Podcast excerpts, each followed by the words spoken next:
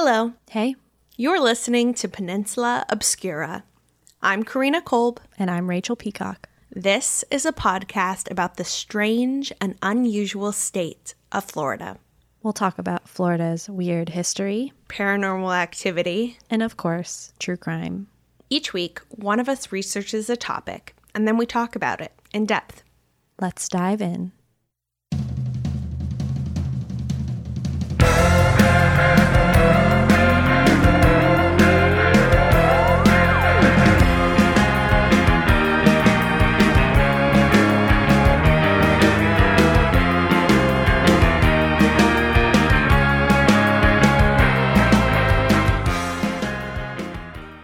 Okay. Hi. Hiyo. Hey, hey, hey. it's Friday. Happy Friday. Once again. Yes, it is Friday. We do get to celebrate that on this podcast every episode. every every single episode. Yeah. It's always Friday. um yeah, we uh we have a consistency kind of. um, We're hopefully, trying. hopefully, if uh, you're keeping up with all the things happening in the world and the fact that things are changing, um, a reminder that today the episode is coming out on Juneteenth. And if you don't know what that holiday is, you should look it up Google it. Google it because I'm not going to do that work for you. You people need to do that. Um, anyways, uh, we are talking about um, pivotal moments in Florida's historical book. Love it. uh, today's topic uh, definitely has to deal with one of those historical moments, uh, especially one that has been dismissed, kind of overlooked, and ignored. Uh, just because, you know, I don't. I don't think I knew about this story to the extent that now I do, and you guys will too. um, I didn't get the full history, um, and that's something I'm gonna help help get everyone back up to speed on today. Not completely because I know that I'm I'm just a storyteller. I'm not a I'm not this isn't coming from I'm not a historian. This is just stuff that I've researched and what Karina and I research. Um we just we're just yeah. we're just saying it. So anyways, here we go. Um going off of that, uh I think that most people perceive Florida as a destination. Um, we talk about this all the time. Uh, vacationers are here. Uh, yeah. They want fun and they want sun.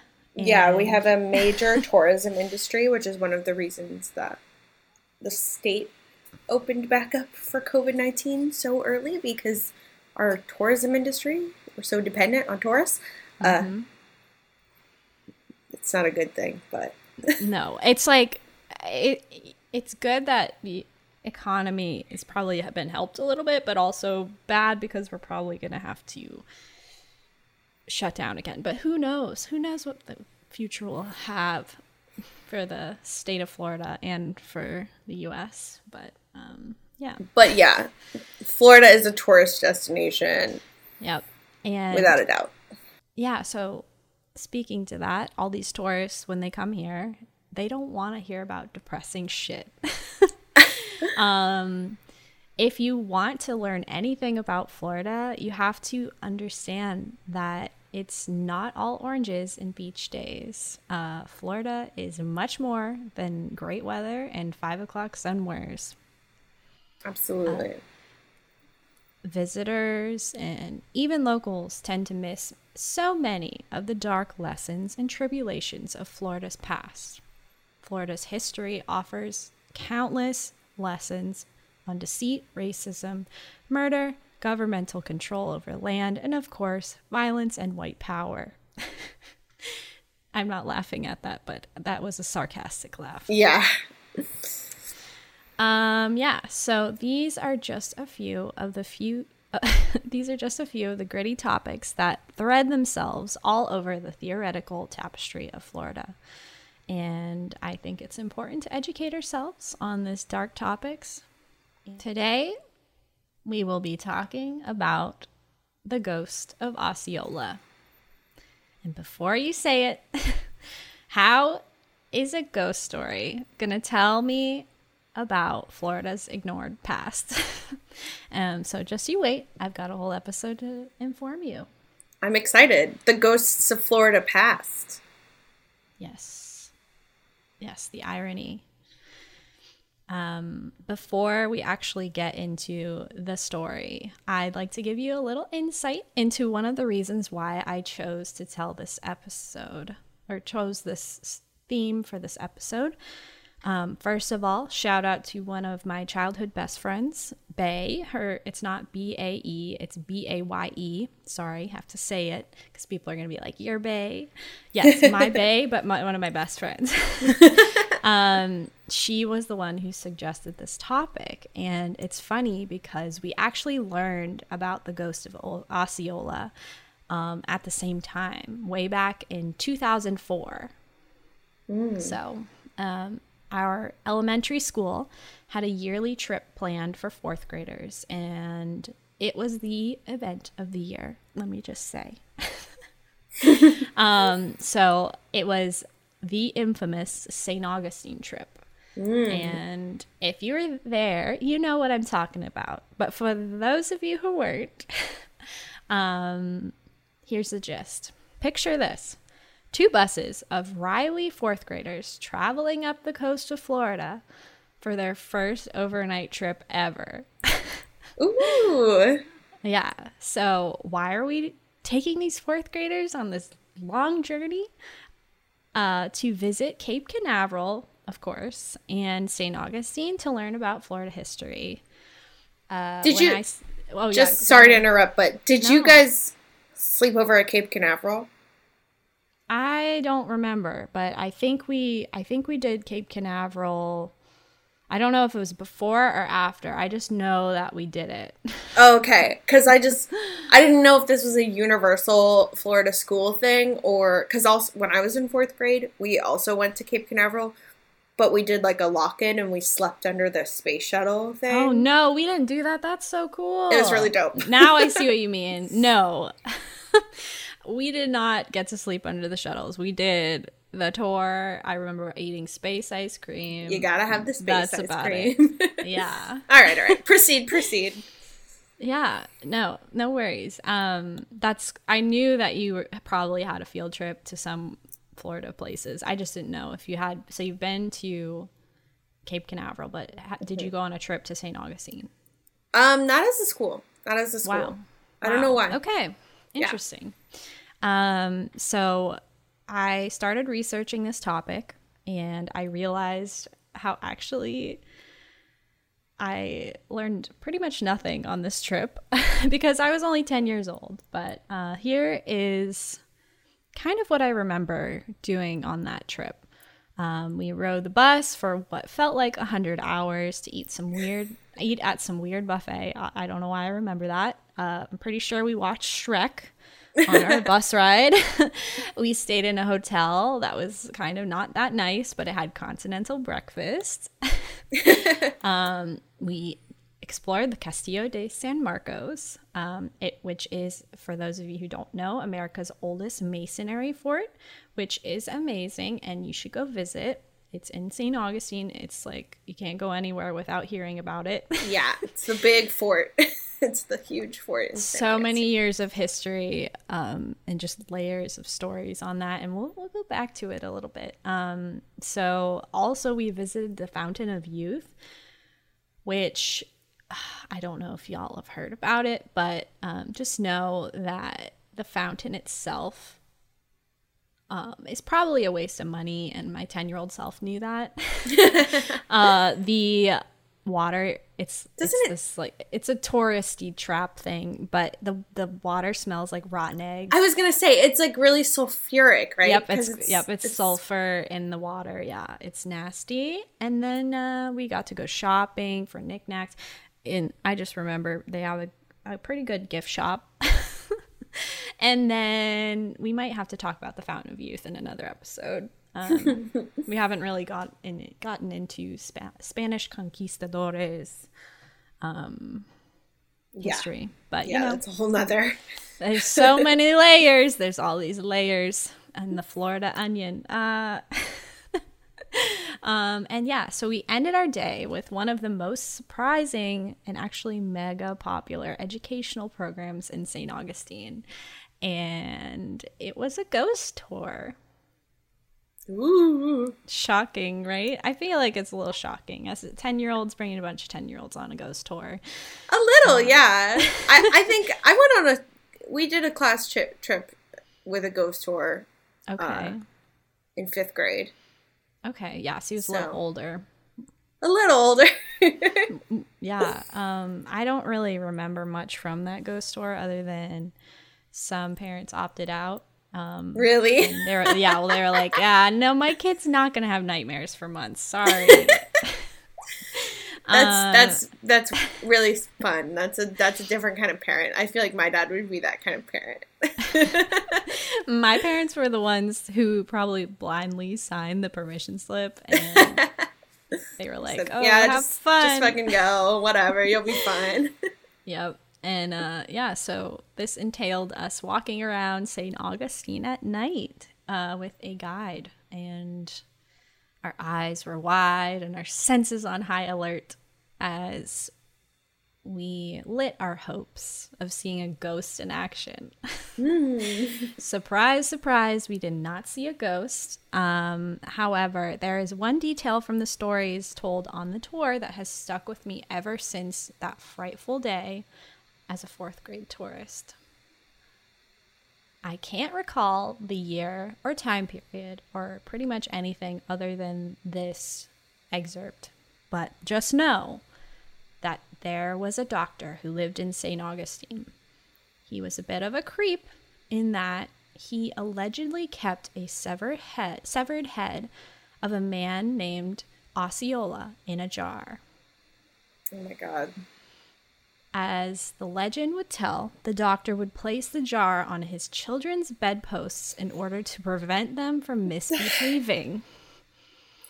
What the fuck? Uh huh. and it has been many, many, many years after the death of Osceola, but people still believe that the headless corpse of Osceola is said to haunt the Spanish fort. Um, yeah, so dark tale for a 10 year old, and no wonder I held on to that. Um, that was one of the facts that I remembered, and you know why, because it's pretty, pretty uh, traumatizing. Yeah, it's definitely disturbing. It's basically like an evil, uh, like a mad scientist doctor who also wanted to psychologically abuse his children. Yeah, That's very scary. it is very scary. It's kind of, um, I don't know. And it's funny that they just tell kids, and it almost is repeating that action and telling kids the spooky story of like the, you know, these kids had to deal with it actually being on their bedpost, but now we know to behave as such as we don't want our parents to do that to us. So, anyways, uh, now that I'm an adult, I can better educate myself and you guys on the story and the hidden history behind it. Yeah, Um, because it does it does open up a lot of questions. Like, first of all, where the fuck did he get someone's severed head? Yep. yes. Uh, why is this white man keeping his head or Osceola's head in a jar? Who is Osceola? What happened to him? How did he die? These are questions that I'm going to answer. um, okay. So, like the way that many things started in the US, white people decided they wanted land and did what they felt necessary to do so including but not limited to murder and treachery. there is a lot of history to get through, so let's start from the beginning. In the year of 1804, a baby boy was born in a small village located in present day Tala, Tallahassee. I'm, I'm going to mess it up because I want to say Tallahassee, but it's Tallassee, Alabama. So we're not in Florida yet. We're going back. Uh, for those of you who don't know, um, this area was occupied by Creek Indians, and this name Creek refers to the tribe of indigenous peoples of the southeastern woodlands. They originally resided in southern Alabama, western Georgia, and northern Florida.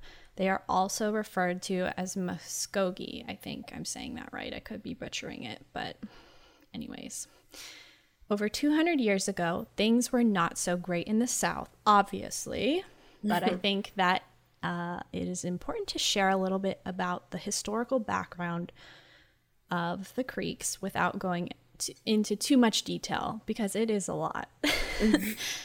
During the 18th and 19th century, the Creek Indians have a very strong trade relation with British colonies, and with that came lots of adaptations to their way of life. The Creeks had their own um, integrated way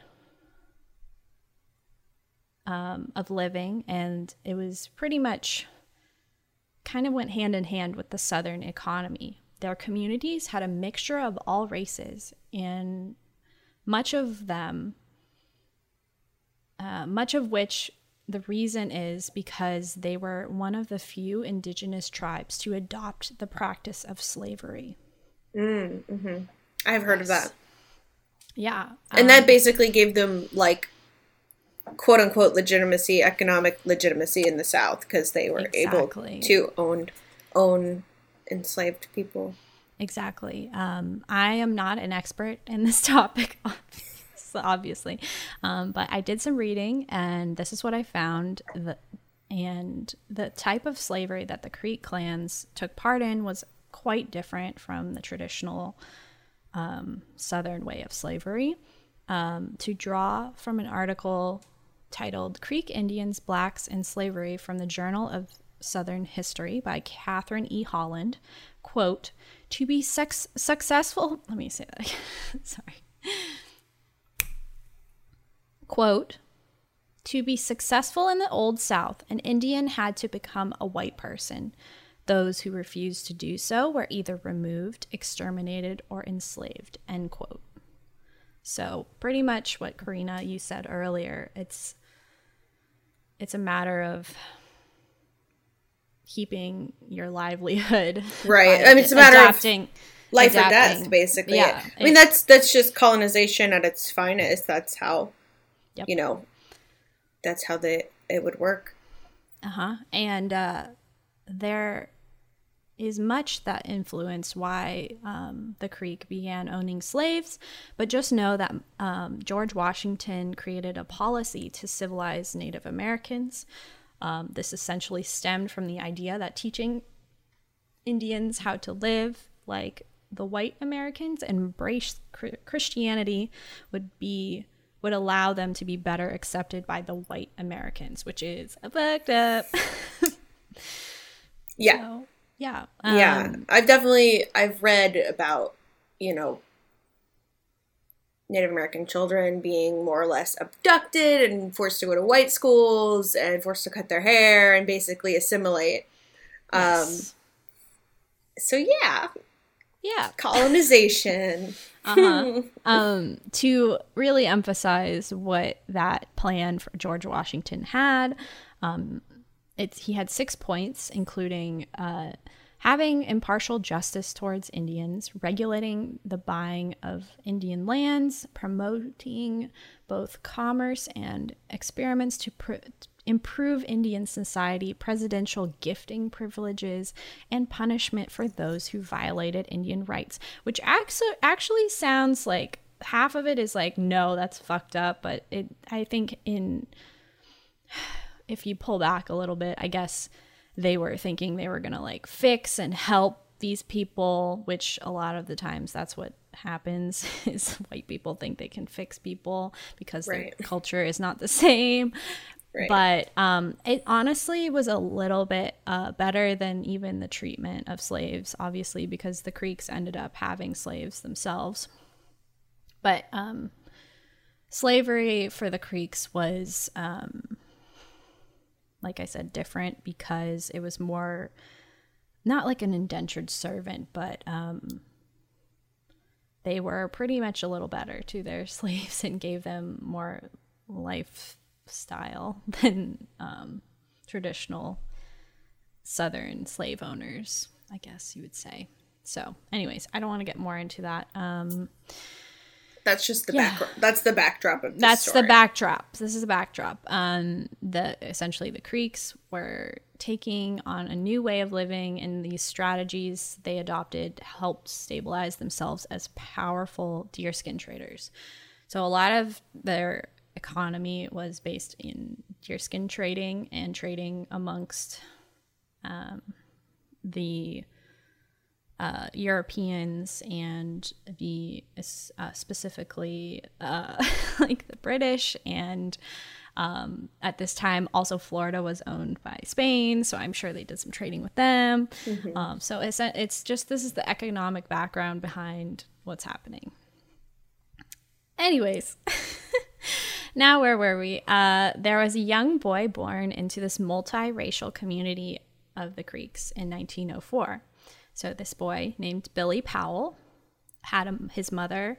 Um, she was mixed race, so she was, but Creek Indian um, was in there, so that is very important to know. And his father was likely a Scottish trader by the name of William Powell. Mm. Um, so this made Billy a descendant of black slaves Creek Indians, and as well as he was also the great grandchild of James McQueen, another known uh, Scotsman trader. So I just thought that that was something that I didn't even think of when I was um, learning in my schooling. Like I didn't even know that um, this kind of community was happening. Right. Um, you know, I didn't know about how the Creek culture worked. I'll give you a little more insight into that in a second. But the fact that uh, Billy Powell was mixed was not an issue for the Creeks. Essentially, any baby born to a Creek mother was not judged on their race and accepted equally into the clan of the Creek, which is pretty cool um, for the times. um, here's another quote. Uh, f- uh, it's a statement from the Journal of Southern History. I already um, referenced, um, it kind of affirms that idea. It says, quote, the, the child of a Creek woman was always Creek, regardless race or nationality of the father. So, uh, Billy Powell and his mother resided in Alabama. So they're living, they're in that culture um, until about 1814 and this was around the time that the Red Stick War ended. And essentially, that war um, was a civil war among the Muscogee Nation. Uh, one side, the Red Sticks allied with the British and in preventing white people from encroaching on the Creek lands. I guess it's the white American people. And the other side wanted to keep peace with the white people. So they just wanted to continue their um, they had relations with the surrounding plantations and that kind of thing and they would um, it's messed up but sometimes to if they weren't doing so well if it was like the deer um, skin business wasn't doing so well they would work with like the surrounding slave um, holding people. If slaves escaped and they caught them sometimes they would return them back which is kind of messed up but sometimes they would keep them within their uh, their their community. So it's it's a whole thing. You should read up on it because I don't want to keep talking about it because we're not even Florida right now. But uh, sounds yeah. very sounds very complex. Yes, but ultimately a civil ulti- war between two yes. factions of the same tribe. Exactly. So I yes. So there were battles and massacres with this um, this war and it kind of all ended with the Battle of Horseshoe Bend, which I don't know if you've heard of, but Andrew Jackson's Tennessee militia was backed with the 39th U.S. Infantry Regiment, the Cherokee, and the Lower Creek Indians. Um, and they defeated the Red Sticks, which were mostly the North, um, Northern Creek Indians. So I'm telling you this because this is the reason why Billy and his mother l- fled to Florida. Gotcha. So, yes. So, like, land is essentially um, surrender- surrendered. Um, so, about 20 million acres of the Creek tribe's land is surrendered to the U.S., which is crazy um, after this battle. And um, yeah, finally, we're back in Florida. This is where Billy Powell and his mother joined the Seminole. Um, they're another uh, nation in Florida. Everybody knows about them. Um, the next thing that happens is uh, Billy and his mother join the Seminole tribe. And when you reach adulthood, you are given a name. And Billy Powell was given a name uh, that essentially means black drink shouter, which is something about holly tea and him laughing or something. I don't know the whole thing about it, but essentially his name is Osceola. so Gotcha. Billy Powell has So, become the name- Osceola. the name Billy was uh was his name previously or is before So Osceola he was called Yes, yes. So Billy Powell, I think they they name them uh, him at birth because that was his father. It's kind of Oh, I see. His dad was William Powell. Oh, okay, I Um, see. And then I guess when you come of age, you are given a new name, and I guess it's depending on your personality or something Right. that happens to you. That's when you're named. Um, I think it has something to do with uh, being a warrior as well, um, but not always because I think fe- females were also named. Anyways, uh, don't. Don't count me on that because I, like I said, I'm not an expert. That's not what you just did research on, so don't worry about it. Just I'm just clarifying in my head. So this is Okay, cool. Yes. so Osceola. Osceola. Um, he's got a new name and he's got a new life in Florida. Um, he ends up having two wives, which I guess wasn't that um, crazy back then. Um, one of them actually was an African American woman named Chechoter, I think. I'm butchering that too, but you know, give me a break. Um, this she's also named Morning Dew, which I thought was a beautiful name. Um, he was the father to five known children. I I think he had five children. Um, like I said, records back then are kind of sketchy. Uh, um, and this was over his lifetime, so I'm just letting you know. He has Gotcha. two wives. He's got a family. Um, and He just yeah. they he basically flourishes as a part of the Seminole tribe. Yes, the Seminoles um, pretty much um, were cool with it. They were very much letting a lot of the people that were displaced to come into their community, and I think some of it has to do with like marriage and that kind of thing. But yes, um, let's flash to 1821. So he's living his life, becoming a warrior. Um, up until this year, I said this earlier, but Spain is controlled by Florida, and the U.S. acquired Florida lands in 1812, and that is when many people started flocking to Florida to settle the land. Um, this, in turn, caused some big issues within the Native American communities. Settlers wanted the Seminole out of Florida so they could have their own farms. And, you know, this is what they want. This is what I want my land.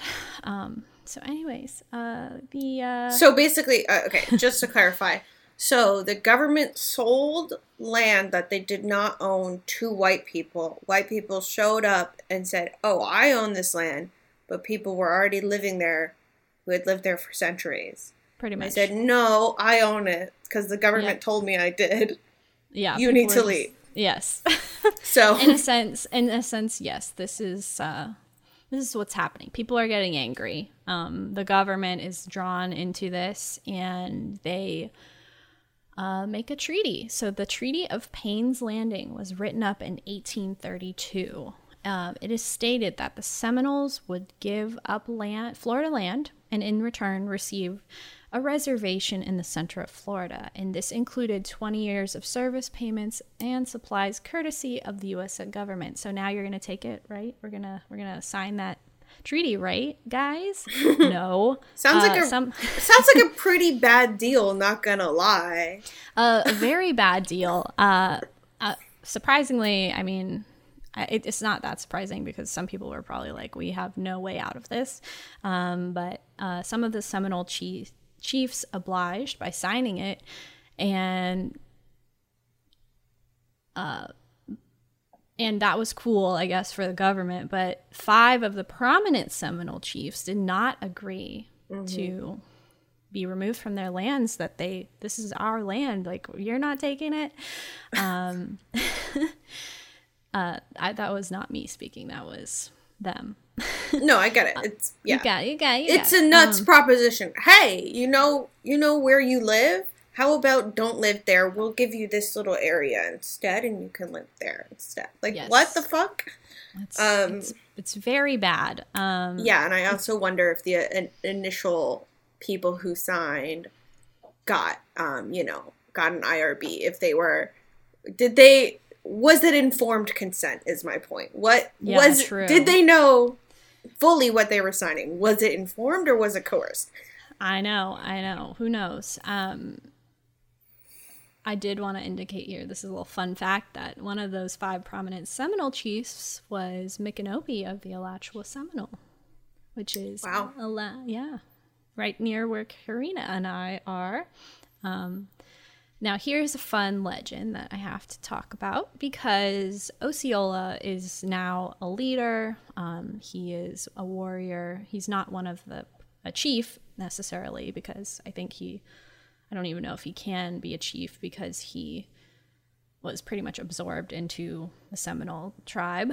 But he himself drove a dagger through the treaty in defiance of this offer, which is pretty dope to talk about. Right. so he's just like angry about it. Um, there's a statue of Osceola just doing that. So he's driving the dagger into the treaty at Silver Springs, Florida. Um, unfortunately, it's a legend. Um, it seems to be a myth, and that there are little to no facts pointing to it actually happening but I like to hold on to it because that seems very cinematic. The spirit, the spirit of the story is the spirit, is meaningful. Yes. Maybe he drove a figurative dagger. Exactly. yeah. Treaty. Yes. Um. So, Osceola, Osceola um, he's a warrior and a Seminole leader of, of 250 warriors um, and he himself had his own ideas of resentment for all of this happening and all of the people that were trying to steal his land.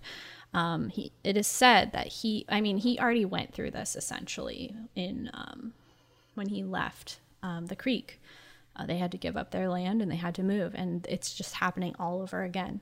Um, this is what um, this is some of the ideals that he held. Apparently, um, he was against enslavement of free people. He loved Florida's lands and opposed giving up Seminole lands to the settlers. He worked to keep the Seminole people on their lands. Uh, obviously, he's a warrior. He's gonna do warrior things. Um, also, there's indication that he stabbed another Seminole, which I can't find more info about, but I don't I don't know if he was a traitor or something, but he seems to be like kind of a badass. Great. Um, aside from resentment, he worked with others peacefully as well. Uh, Osceola was a friend to some on the opposing side, uh, including a Lieutenant John Graham, who possibly helped o- Osceola learn English. And um, John Graham apparently gave Osceola daughter's dress. So they were kind of making a relationship where they were talking to each other as people and not mm. just necessarily um, enemies, you know. Mm-hmm. Um, and then as a gift in return, Osceola gave jo- Lieutenant John Graham a white plume, so a big feather um, that may have been used for peace talks in the later years.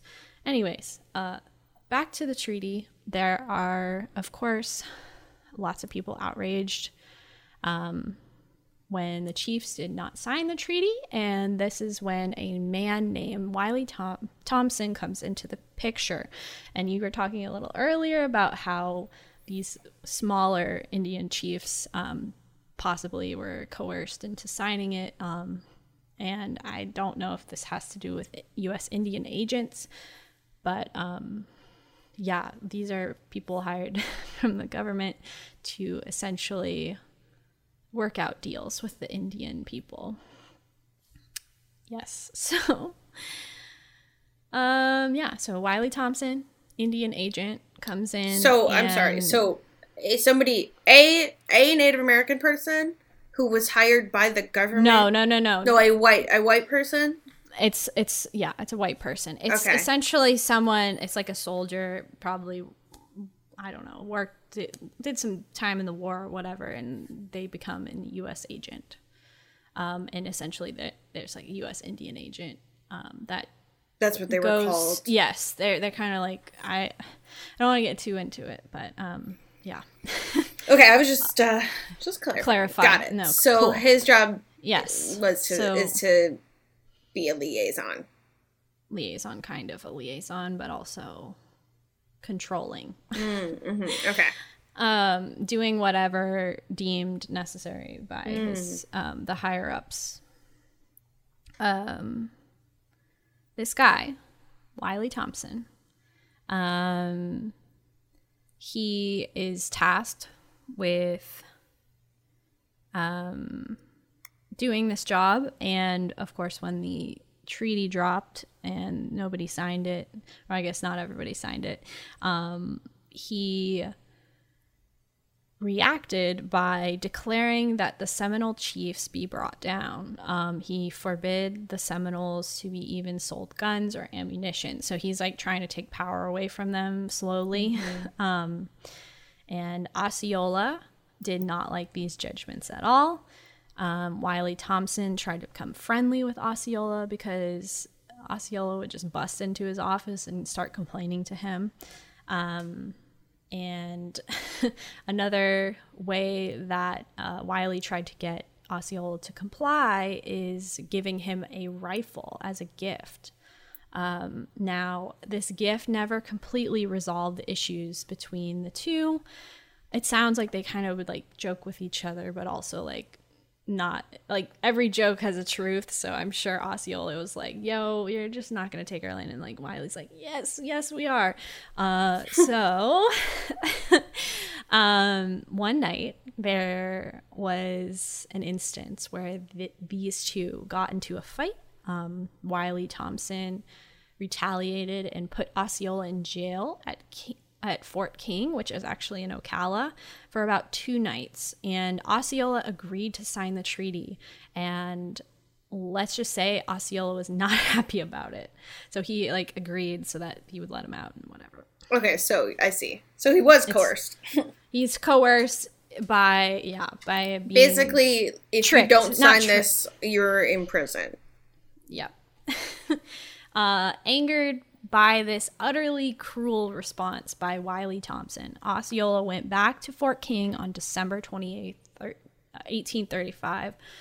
Um, and this is where he and his followers proceeded to kill six officers outside of Fort King, and then Osceola himself shot and killed Wiley Thompson with the same gun he had gifted him. So that's pretty crazy. That's that's that's really dope. So basically, this guy Wiley Thompson sounds like he was uh, a cocky, um, overconfident asshole who had no respect for the intelligence of the Native Americans around him and just thought that Yep. they could be bought by gifts and tricked into Yep. doing shit. And uh he paid his price. I like that story. That's a good story. it didn't work out so well, did it? Um, yes. So, uh, like like you are Karina, you're you're like I like that story. This um this was something that a lot of people liked. Um, and Osceola, his name kind of went down in history because of it. People were applauding him for the actions he took because uh, most people were like, why do we have to have these Florida wars? Why can't we just like have people move elsewhere? Um, you know. Mm-hmm. Right. Why are we trying to settle land that people already live on? Exactly. That, that kind of um, question. Um, Yes, yes, very much so. Um, at the same time, a different group of Seminole warriors. So at the same time, this uh, this whole all this shit goes down at Fort King. Uh, a, a, different group of Seminole warriors went on an ambush and killed more than a hundred U.S. military men, leaving only four men alive. Kaboom! Kaboom! this sparked the Second Seminole War. Mm-hmm. Um, there was war leading up to this, kind of involving all the stuff that I've already talked about, but you can go look that up. I'm only doing stuff that relates to Osceola. Um, it's interesting, like, I, I know, you know, not to sound like a broken record, but we never learned about this in Florida history. We never, I never learned about Seminole War, like yep. that there was any war uh, in yeah. the state. And I think that perhaps you're not taught that because if you hear that story, it, I would say it's impossible not to empathize with the people who are being colonized instead of yep. the literal invaders. You're so so no one wants to teach it because you're like immediately are going to empathize with the people who are having their homes taken away from them. Um, exactly. Um, but the bad guys win, and now we're all yep. here. now we're here, and it's the past, and I guess all we can do is uh, learn from it. Sucks. Um, yeah, so any anyways, I've been saying anyways all this episode. Um, battles between the Seminoles and the U.S. troops during the Second Seminole War happened for about two years, and uh, there was some not complications, but this kind of made it difficult to win. Yeah. Um, there was a strategic attack from the US, um, and there were dwindling numbers in both warriors and ammunition. So by the end of those two years, the outlook on the Seminoles' potential to win was diminished. Mm-hmm. Um, that, of course, was around the time that Osceola had contracted a case of chronic malaria. Mm. So um, he's fighting all during this time, and they're working towards trying to save the land that was theirs. Um, and yeah, of course, Osceola gets sick. Um, uh, there was a moment where uh, Osceola and 81 of his men decided to meet with soldiers to talk peace, which was actually happening quite often. Um, so this peace talk happened near St. Augustine, Florida, at Fort Marion. And despite having white flags up, the soldiers arrested all of the men and this was under the order of General Thomas Jesup. So it was a true bet- betrayal. So they had white flags up. They were trying to talk peace and trying to work out a deal. And essentially, they were like, uh, fuck you guys. You're going to jail. And this land is our land. This land is my land. um, yeah, so yeah, that's, yeah. Sounds about right. This, uh, this act is actually described in history as one of the most disgraceful acts in middle, military history. Right. Because they're not playing by yeah. the they're not playing by the rules that they set. Even they're not exactly. even playing by their own rules. They're yeah they're not playing by military standards. You know. Um, yeah. Alas, Osceola now ac- accompanied his followers um, they were imprisoned at Fort Marion, aka the Castillo de San Marcos. So they were imprisoned there. And this is an impenetrable fortress. So for many years, everyone has talked about it that this fortress, like nobody's getting, or people are getting in, but they ain't getting out. um, so with that detail, I have to include here that there are two people that were captured in this group along with Osceola. And the names of these two men were um, John Horse, who was a black Seminole leader, translator. Actually, I think he was a translator for Osceola at one point. Um, and another man named Wildcat, um, Koa, Chi. Um, I'm going to butcher that too, but he was the son of the Miccosukee chief king, um, which is down in the Everglades, if y'all haven't heard about that. Um, so, yeah, they were um, able to escape um, Oh. to Fort M- Marion. They Yeah, escaped. So these, so these two guys escaped at the impenetrable fortress because that was like a very significant point in history. Um, just knowing that they escaped, um, people were mind boggled by it. Um, Do do you know Yeah. how? Does anyone know how? I think they I think they just uh they uh busted out the bar windows wherever they were being held and they like climbed out and they scaled down the side of the wall and they got out. Um I don't know that much more about it. Um but both of these people have super interesting stories and you should look them up. Thinking maybe we'll do a future episode, but we'll see. Keeping them on the list. And so back to Osceola. Um, despite what you would think, um, all of these Seminoles who were captured at this instance were only imprisoned at Fort Marion f- from October through December. Um, at this time, at the end of this time, so like the end of December, they were moved to Fort Moultrie in Charleston, South Carolina. Osceola was very ill and dying even on the trip. Um, the malaria, and now he had tonsillitis, which had contributed to a large abscess abscess on his in his throat. Um, I think it's called quinsy. Is what Jeez. but yeah, he's having a rough time. Um, and this is kind of we're kind of wrapping up our story here. But um, what happened was he got there, and while awaiting his last days in South Carolina, Osceola was visited by three portraitists W.M. Lang, Robert John Curtis, and the most famous of the three, George Catlin. Um, I don't know if you've heard of him, Karina, but anyways, he he's pretty cool. No, I don't think so. Um, he all of them persuaded Osceola to have his portrait painted, which is pretty significant. I think George Catlin has painted a lot of portraits of indigenous people, which is very important because if you look back in history, a lot of the time art is only white people. So yeah, no, um, no, that is that's like in art history super significant because it's like the reason it's just a big part of erasure. Like pe- famous people who get their portraits taken or have photographs of them yes, pay to have that done. You know, it's mm-hmm. it's something that you can only get done if you have a certain amount of privilege. And otherwise you, you don't even have an idea of what they look like. So that kind of contribution in the art world is really cool. And artists who were doing it back then it's it's meaningful for sure he clearly knew it was meaningful when he did it Yes, yes, it's very cool. Um, even though this part of the story is pretty is is sad, um, it's it's cool because the portrait portraits of this nature are pretty rare. Like Karina said, it's it's something that only rich people were able to take part in or pay for.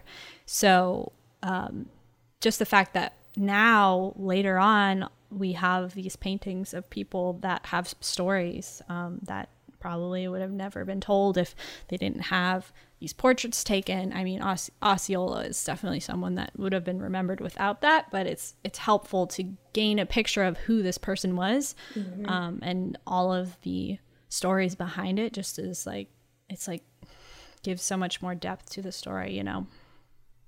definitely Um, and it's easier to teach, you know. You can be like, hey, so it's not just a story. Like here, he was a person. Look Yeah. at his painting. This is what he looked like. This is all of the things he went through. Um, I just think it's amazing. Here is something that I found in a Sun Sentinel article. This is what George Catlin wrote about his experience talking with Osceola and the other Seminole captives that he painted at the fort. Quote, they had taken great pains to give me an account of the war and the mode in which they were captured, of which they complain bitterly. I am fully convinced from all that I have seen and learned from the lips of the Osceola, uh, lips of Osceola and from the chiefs who are around him that he is an is a most extraordinary man and one entitled to a better fate. So pretty pretty powerful stuff. I can't even imagine. I'm sure he was interviewing as he was painting. Um, just getting these stories and as you're depicting them in painting is just like such a cool thing. yeah. Um. Uh. So, so so so. Um. It was January thirtieth, eighteen thirty eight. Um, when Osceola died um, he knew he was fading, so he signaled to his doctor to have chiefs and officers at his post join him. His wives dressed him. He shook hands with those around him, including his young daughters, and this is when he died with his scalping knife in one hand and his other laid over his heart. And, quote, in a, in a moment, smiled away his last breath without a struggle or a groan. Wow. Now, yeah, that quote came from his doctor. Um, and he that doctor also mentioned that those were all all the people around him cried as they grieved the death of a true warrior so this is a very powerful um, something that some of you might know because I, we've gone through the dates but osceola was only 33 when he died oh my um, god yeah. Um, he was actually buried in Charleston, um, and on his marble grave, it reads Patriot and Warrior. So people were celebrating him. Um, they knew what he had done. He was fighting for the land that um, his people owned and had and was just taken away from. Uh, so he was fighting till the end. Um, and why was he buried in Charleston? Uh, I guess because that's where they took them, right? Took him to the fort and whatnot. Um, mm. so that's the story of Osceola, and it's the story I never really retained, or if I did get it, I never retained um, when I was in St. Augustine many years ago. So I hope you liked it. But I want to remind everyone that um, at the beginning of this episode, I talked about the doctor um, no. That, yeah. So the doctor, uh, that was actually the same doctor in St. Augustine. Um, Dr. Weedon is the same guy. He actually is super fond of Osceola, I think, and it was more of like a. It's still not right no. to me. Mm, no, yeah. I mean, no, you but, can be. You're fond of your pet. Yes, a exactly, human. But, you do not. You do not take yeah, I yeah, he's just like a real weirdo and a real nasty man. Um, this was his reasoning behind why this happened, but essentially, he wanted to always remember Osceola, and he removed Osceola's head before burial, and that's when he put it in the jar. Yeah, and he took it back to Saint Augustine no, with we, him. We don't. And we don't horrible. do that. It's we horrible. do not do that.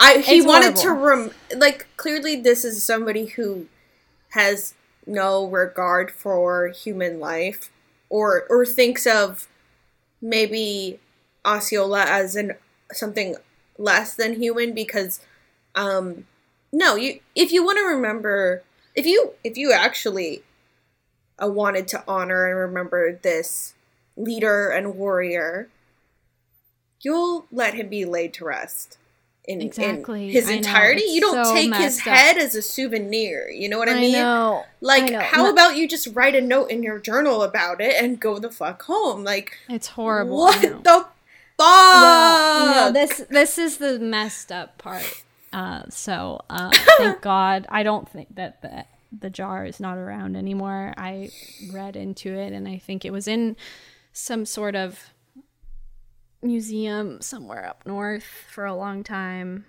This is like a, this is a real problem with with like colonial or science colonizing science basically. There are a lot of indigenous people whose remains are in museums still to this day. And that's not And right. that's not right. They're not Nope. specimens. yes. Um, I no. I I did see also that like of course like this was something that was not approved by his tribe. That was not Yeah. approved by his family. Like this is something so cruel that this weird ass doctor did. Um and I think it's wrong and it's messed up that that's all I remembered from the story and now I know more and how more much more fucked up it is. Yeah, I like I I think that's a great place to start like with your ghost story because that story in itself just being told does not um invite questions. It just starts Yep. with the premise of yeah, this guy had this other dude's head in a jar. And that's Yes, fine. We're going to go with that. you know what I mean? It doesn't say so, but why did this crazy person have this head in a jar? You know, like Yes. that, you know, could add some depth to the story.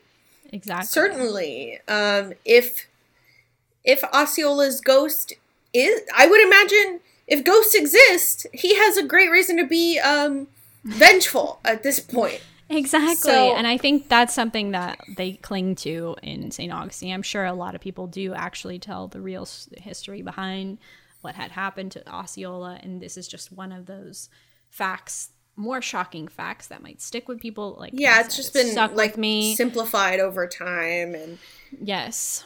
but Um, yeah, that's that's fucked up. That's Yeah, crazy. it's it's very messed up. Um, but I'm glad that I was able to at least try to, to tell the story of Osceola and his life because he's more than just some head and some fuck ups yeah, doctors like Absolutely. place. it was essentially it's nasty to think that this doctor was like i i need to remember this and this is the only way that i can remember it and i think there was some sort of that's just some else, something else going on because I now Osceola is known in the area. Osceola is kind of celebrated by a lot of people. He's kind of a celebrity at this time, Mm-hmm. and his demise is shitty. So I'm sure there was some draw to why he wanted the jar and like Yeah, oh he, it was like a talking point like oh man i have this man's head in a jar you want to absolutely, you know? absolutely. He said, "I can get away with this. No one can stop me. I'm a white doctor. I'm a I'm a dude with more Yeah. money." And privilege and power than you, I'm gonna cut off his head and take it. Fuck you guys, bye. Now he's a sideshow. That's awful. exactly yeah i I, hope that guy said- was haunted to the end of his days. Yes, I hope so too. And the fact that he used it against his children and then his children just probably learned it as being like okay, like it's just like even worse. Um anyways, yeah, I I don't have this written in my notes, but I know that the I said a little earlier it was somewhere upstate or uh, up in the northern states somewhere, but um, I they think that the um, the jar burned down in a fire in one of the mu- the museum that had it, so I don't even think it exists anymore. Um, but anyways, uh, with that, I would like to end this episode with something for us to think about. Um, history is ugly. History is violent. Um, and this is just one of the many stories that shows us the brutal truth. We kind of have to dig deeper than just these surface level ghost stories, you know? Um, even if everything kind of ends horribly, um, it's still information worth knowing. So, yeah, well, that's my take.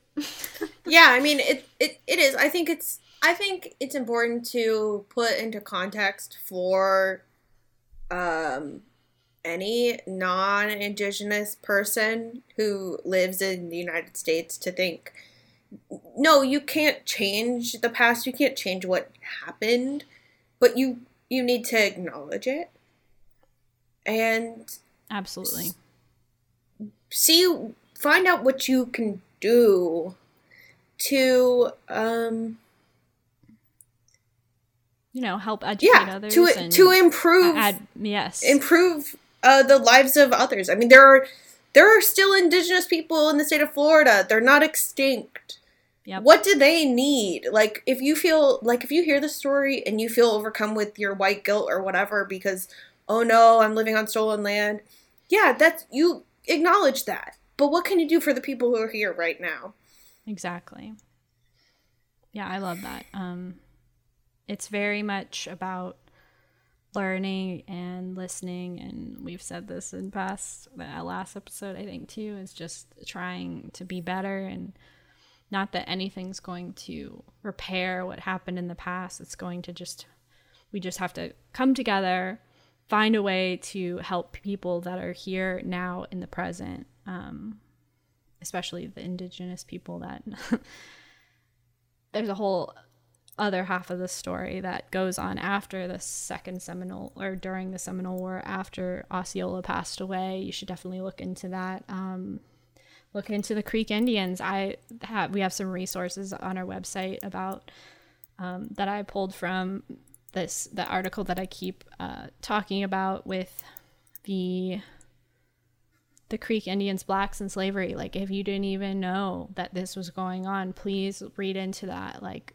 I say go hog wild and learning new things. I always go on these deep trails of Wikipedia page to article to, you know, finding out new things. I'm constantly learning. We all should be constantly learning. And yeah, so one more thing I wanted to say is that there is a song and it's actually a bop. but it's kind of weird because it's like a white guy singing about it.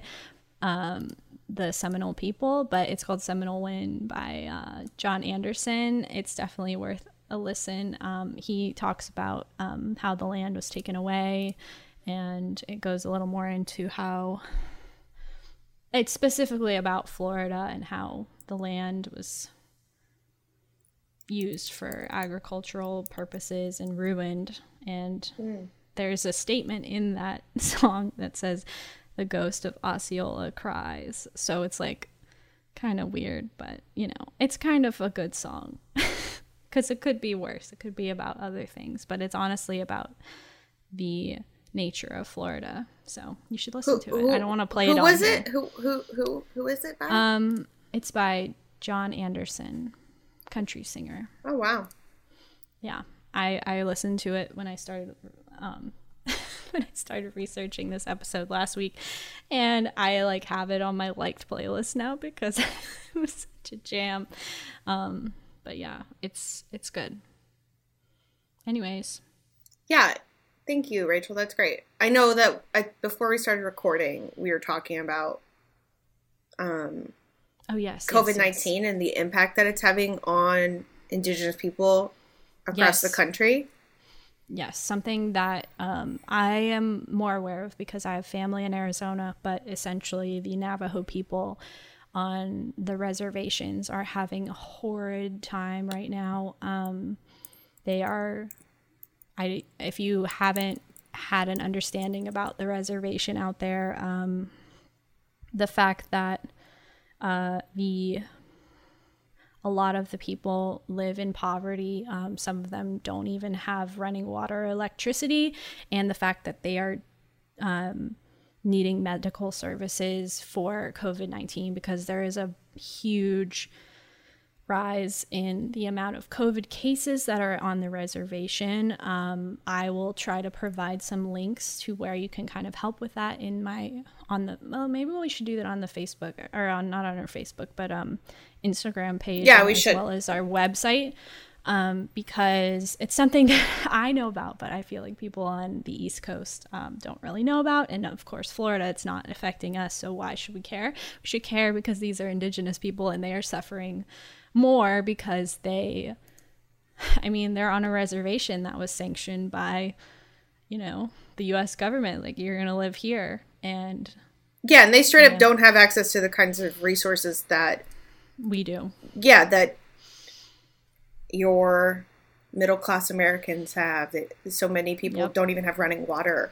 I mean, they just exactly. don't have access to it. So, um, yeah, we can we can find some reputable um, sources to donate to that where the funds will go directly to the people in need. Um, and we'll post those on the Instagram. But yeah, Yeah, so please uh, keep a lookout for that. Um, think about this. This is something that we can actually do now. Um, like I said, you can educate yourself, but also um, help. yeah. So yeah, that's uh, that's our story. Hopefully, it wasn't too depressing.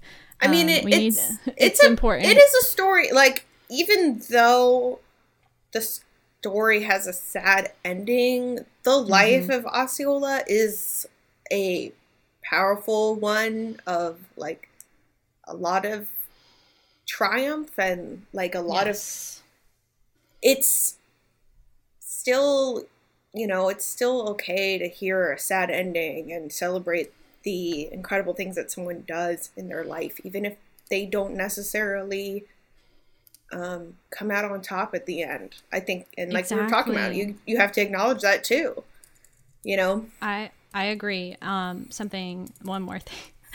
I'm adding all these things at the end, but uh, there are some places in Florida, like if you live in Osceola County, if you go to there's schools named after him. There are the statue I talked about. Um, just all of these things that have influenced. There's even cities outside of Florida that are named after him.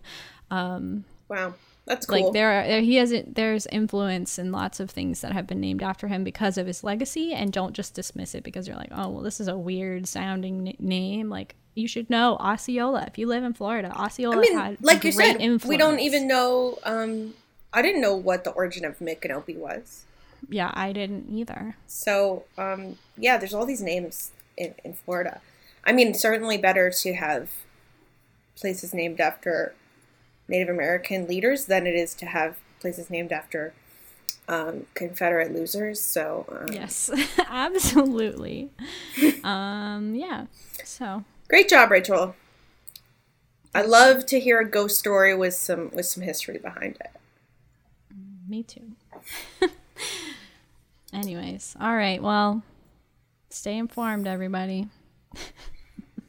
stay informed on this history, and we'll uh, we'll see you next time. See you next time. Stop listening. Stop listening. Bye. Bye. All the music for our podcast is provided by The Murmurs and their album Get Swell Soon. You can listen to The Murmurs on Spotify or find them on their Bandcamp page. If you're interested in learning more about us, you can visit our website at peninsulaobscura.com and check out our Instagram at Peninsula Obscura. You can listen to our podcast on most platforms, including Spotify and Apple Podcasts.